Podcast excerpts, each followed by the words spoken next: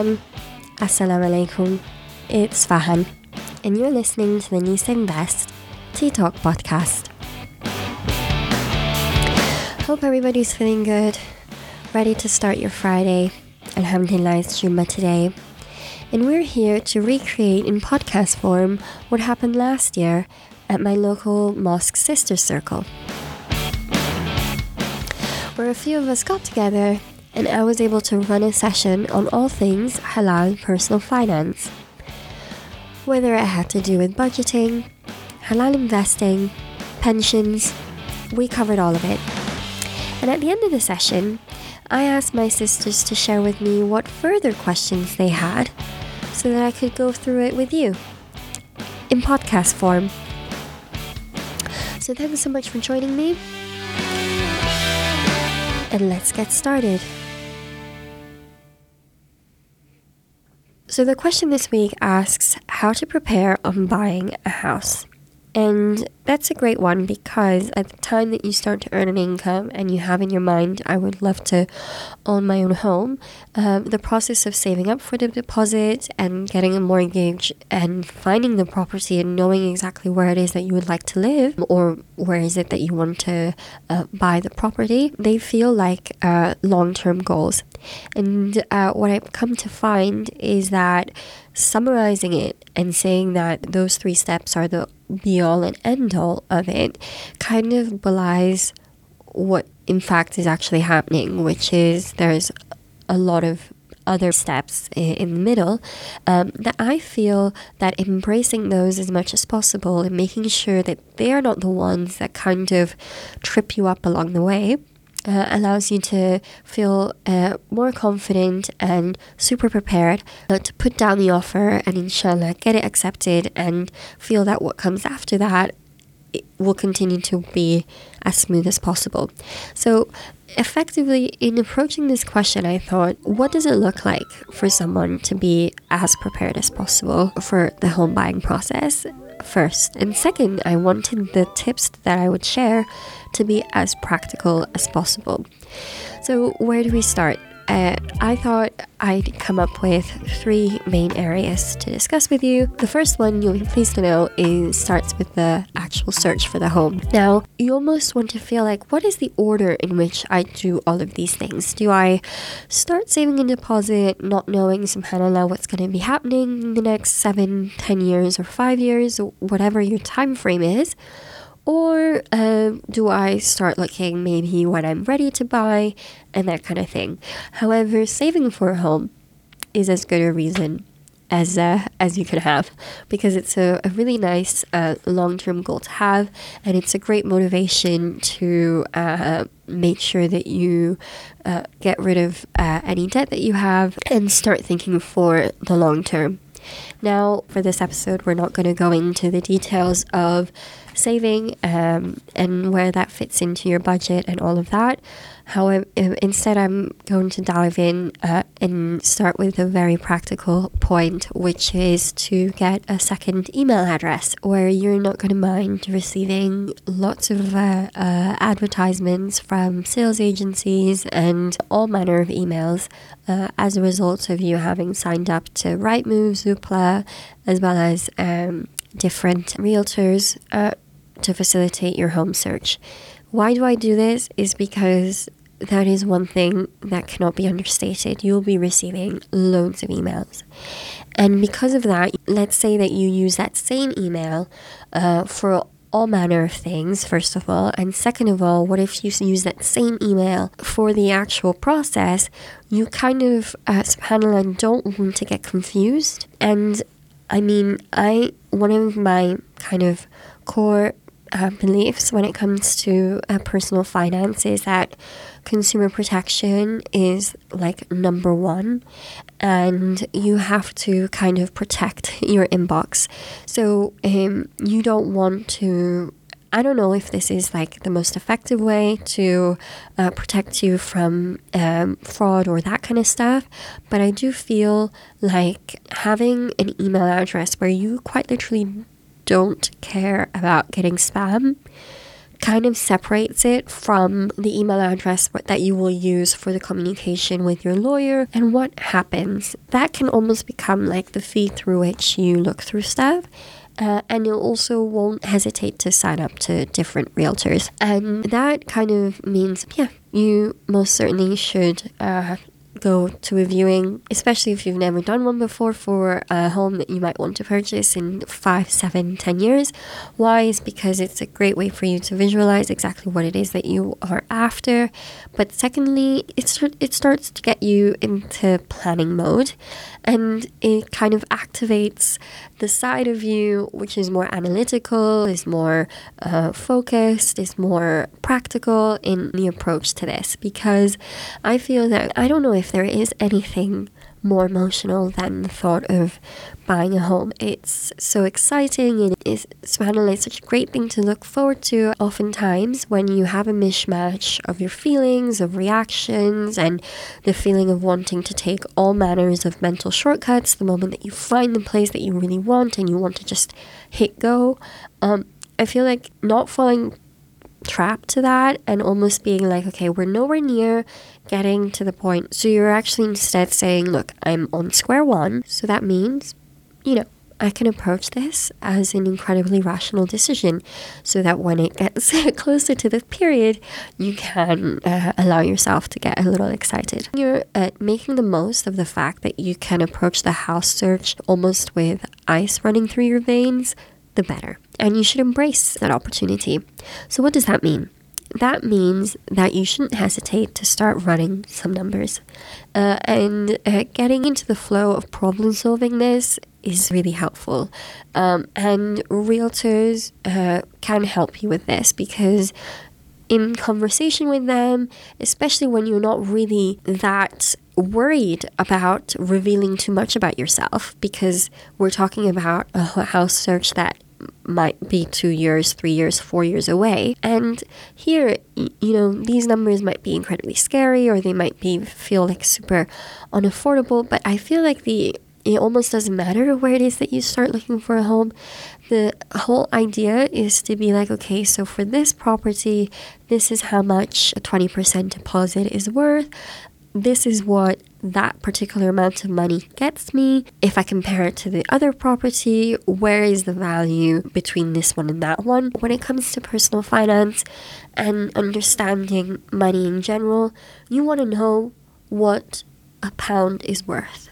And so when it comes to home buying, you want to know what you're getting for any sum of money, because that way it empowers you as the decision maker.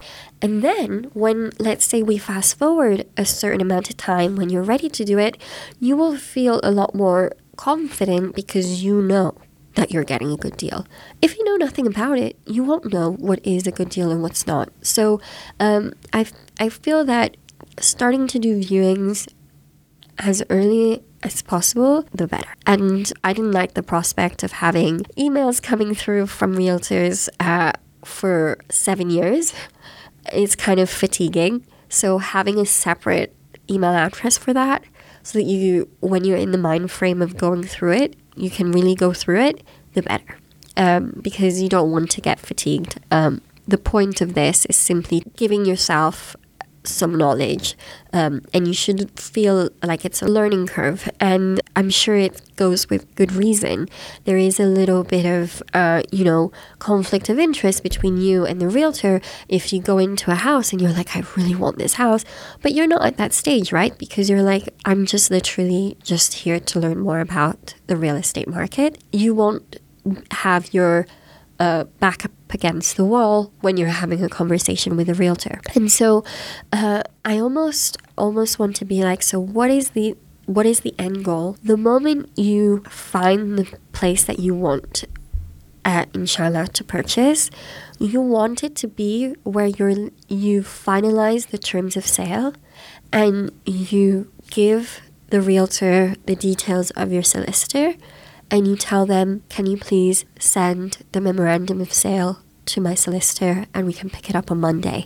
And to get to that point, it implies a level of preparation beforehand, and it implies that you're someone who, as the question stated, is super prepared to buying a house. And so that kind of brings me to my second point. Whilst the first one was more related to getting yourself into the rhythm of knowing what it means to run the numbers on a property, um, so that you kind of understand what's worth what and fill in the gaps for yourself, irrespective of where you are in having the deposit uh, ready. And the second point is having a really good team of advisors around you, namely your solicitor.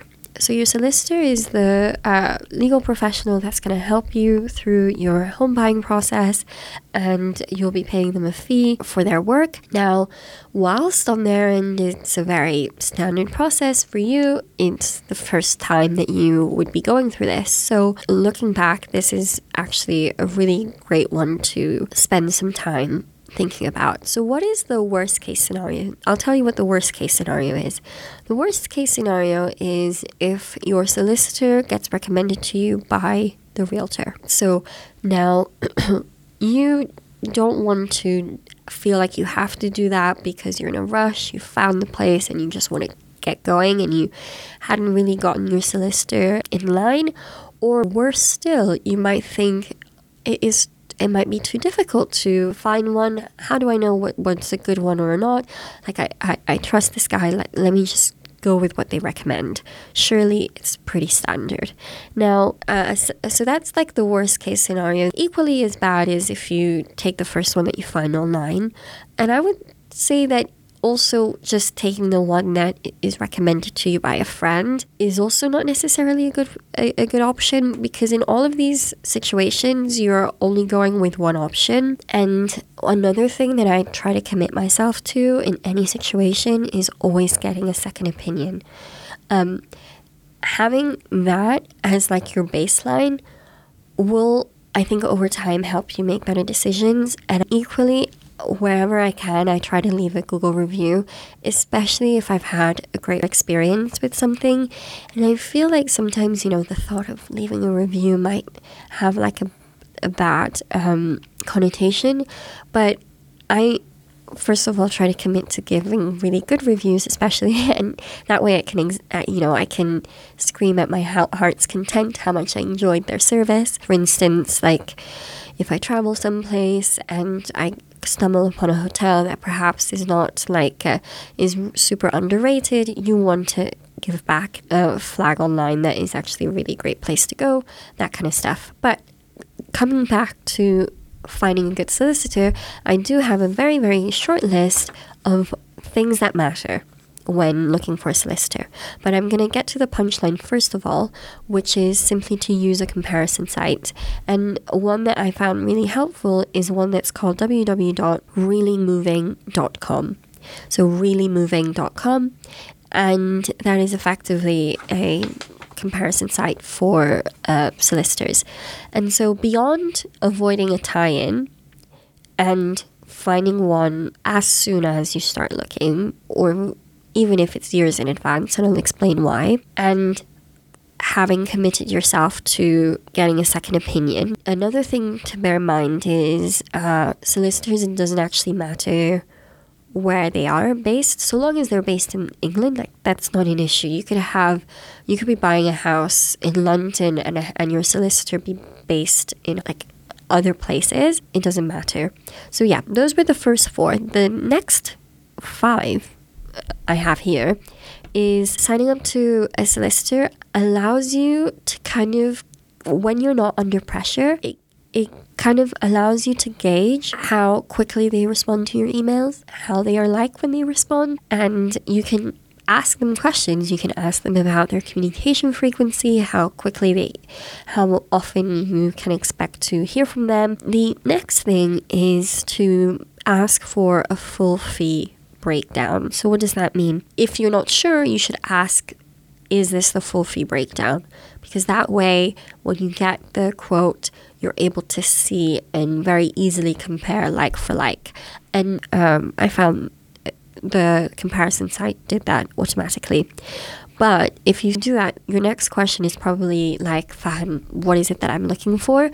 And my next point is making sure that they're regulated. So the regulation that is like standard is called the S R A regulation, which is the Solicitor's Regulation Authority. That's another thing that will clearly be signposted whether or not they are S R A regulated. And then this other one is, I'll leave it up to you if you want to go with this. I would do it because I've had it before where uh, a property sale falls through, especially during COVID. It was like really bad. And so you want to get what's called a fixed fee, no completion, no fee arrangement. So you know that that's going to be the fee that you are charged. So you get a fixed fee. So you have a cap and you are almost paying extra so that if it doesn't complete, you're not going to get a fee. So instead of like paying three different solicitors or the same solicitor six hundred pounds for every single, uh, just because they did a tiny bit of work for three different properties that fell through, you are going to stick with one solicitor and maybe you're paying them a bit more, but it will be for the full amount and for the fact that you've completed the deal. And if they don't complete, If the if the sale doesn't complete, you're not liable for the fee. And then another one is related to the questions that you should ask, which is uh, confirming the number of solicitors that they have in the company. Because if they only have seven people, it just goes to follow that if four of them are on holiday, your case might not be covered at all times. And so going to a firm that maybe has twenty plus solicitors, that is also perhaps a good sign. Uh, but I would definitely uh, focus on getting a full fee breakdown, uh, observing them when you talk to maybe two or three. You don't have to talk to loads of them just because hopefully you'll be able to uh, cross out a few through the comparison site. It's a way that even if you are recommended by a friend, you're able to kind of have a criteria through which you evaluate the kind recommendation that they gave. And so yeah, so let's say you started to run the numbers uh, and starting to learn what does it mean to run numbers on a house. Uh, you're starting to learn how what kind of questions to ask uh, realtors. Uh, you're going on a few viewings. You're kind of getting a sense of what's valuable, what's not valuable in a home. Maybe you do some desktop research as well. You're kind of working out the art of the possible uh, when it comes to uh, buying a property. And then second of all, you can for sure uh, get a get a solicitor, and if you're not close to, to buying a house, they'll literally, for them, it makes no difference to just have you on standby. What will then happen is maybe the week before, you might have to tell them, look, I'm getting closer to potentially uh, agreeing terms of sale on a property, I'll keep you updated, and so forth. But knowing that you're good to go, that can give you like a uh, a great deal of comfort. Now the last bit is more what you can do with the benefit of time on your side, is check if your financial house is in order in when it comes to things like your credit score. Now I'm not a huge fan of a credit score in the sense of trying to get the best credit score possible by having a lot of proof that you're really good at paying down debt, because that's like not a really positive exercise. What you want to do is check on things like, are you on the electoral register? Do you have proof of address? And is the, the proof of address that you have all up to date? Do you have it for all your previous uh, properties? And also to check your credit file. So there are three different credit agencies in the U K, and you can quite easily and very often for free check your credit file at all of these three places. And here I'm going to just uh, take a step back and discuss the credit score in a little bit more detail. So what is a credit score? So a credit score is effectively a composite index representing a range of information about your risk rating. And why do they need some type of rating is because they are the uninformed party. They don't know you. And so they, by going through the screening process, by looking identifying a certain list of criteria and checking how you match against that, that is a way for you to reveal more information about yourself. And the more positive information that you reveal, the more confident that they feel that you are a good candidate for the mortgage, et cetera. Now, this method of screening happens in all walks of life, right? It even happens with university applications, it happens uh, with job applications, all sorts of stuff. So it's the idea that the underinformed party can kind of induce others to reveal more about themselves. Um, and as a result, companies like credit agencies have come about because they do that with greater sophistication. And so uh, there are different things that do affect your credit score that you can take the time to at least keep an eye on. And one thing I really do like to keep an eye on is also how your name is spelled in different locations. Um, so yeah, that is also something to keep in mind. But let me go back to the credit agencies. So I said there were three of them. So the two biggest ones are Experian and Equifax. And there's a third one called TransUnion. And so uh, let's take Equifax, for example. Uh, there's a website called clear score dot com, which is a, a really helpful tool to use um, to, to check your credit score, and it relies on the Equifax uh, credit rating. And this brings me to another tiny distinction, which is the distinction between a hard credit search and a soft credit search. So if you apply for a credit card, that is a hard search. So having a lot of hard searches on your credit file is a negative thing, but checking your credit score through something like clear score dot com counts as a soft search, so that doesn't affect your credit score. And so that's what you can do. And the reason why I do this is simply to avoid surprises, to check everything is in order, and effectively just, you know, for general housekeeping. Now, um, why is this helpful? In the long run, of course, it can help you avoid things like identity theft, et cetera. But I find that if you've never checked your credit score like this before, as in you've never looked at your credit file, it's worth doing, uh, especially if you're quite far away from the moment where you need to make such an application, because uh, your credit file, there's a certain amount of years where anything that happened before that doesn't count. So if you keep an eye on it for, let's say, six or seven years, there's a high chance that you'll spot anything that is wrong, so you can correct it uh, and have that not impact your credit score. And so it is not an exercise to try to make you improve the score. It's simply to try to check that nothing is wrong.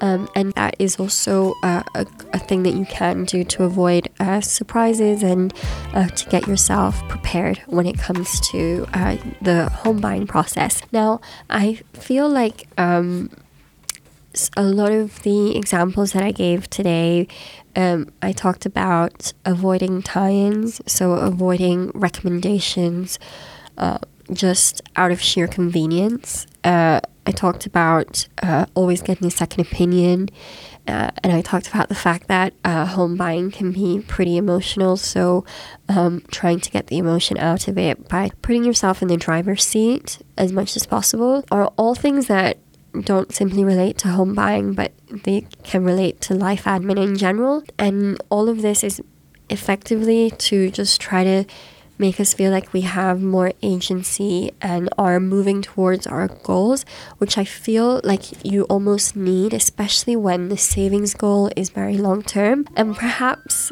uh, some of the examples I gave, uh, maybe you will go on a few viewings this weekend, or you will look at uh, different solicitors on a comparison website, or you'll check your credit score.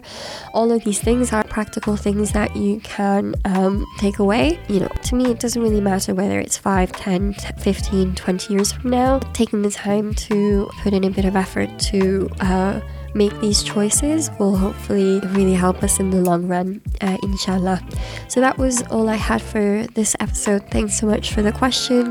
Thanks a lot for listening. Uh, I've been Fahad Ibrahim Hashi. This is the Nisa Invest Tea Talk Podcast. I will see you next Jummah. Bye for now.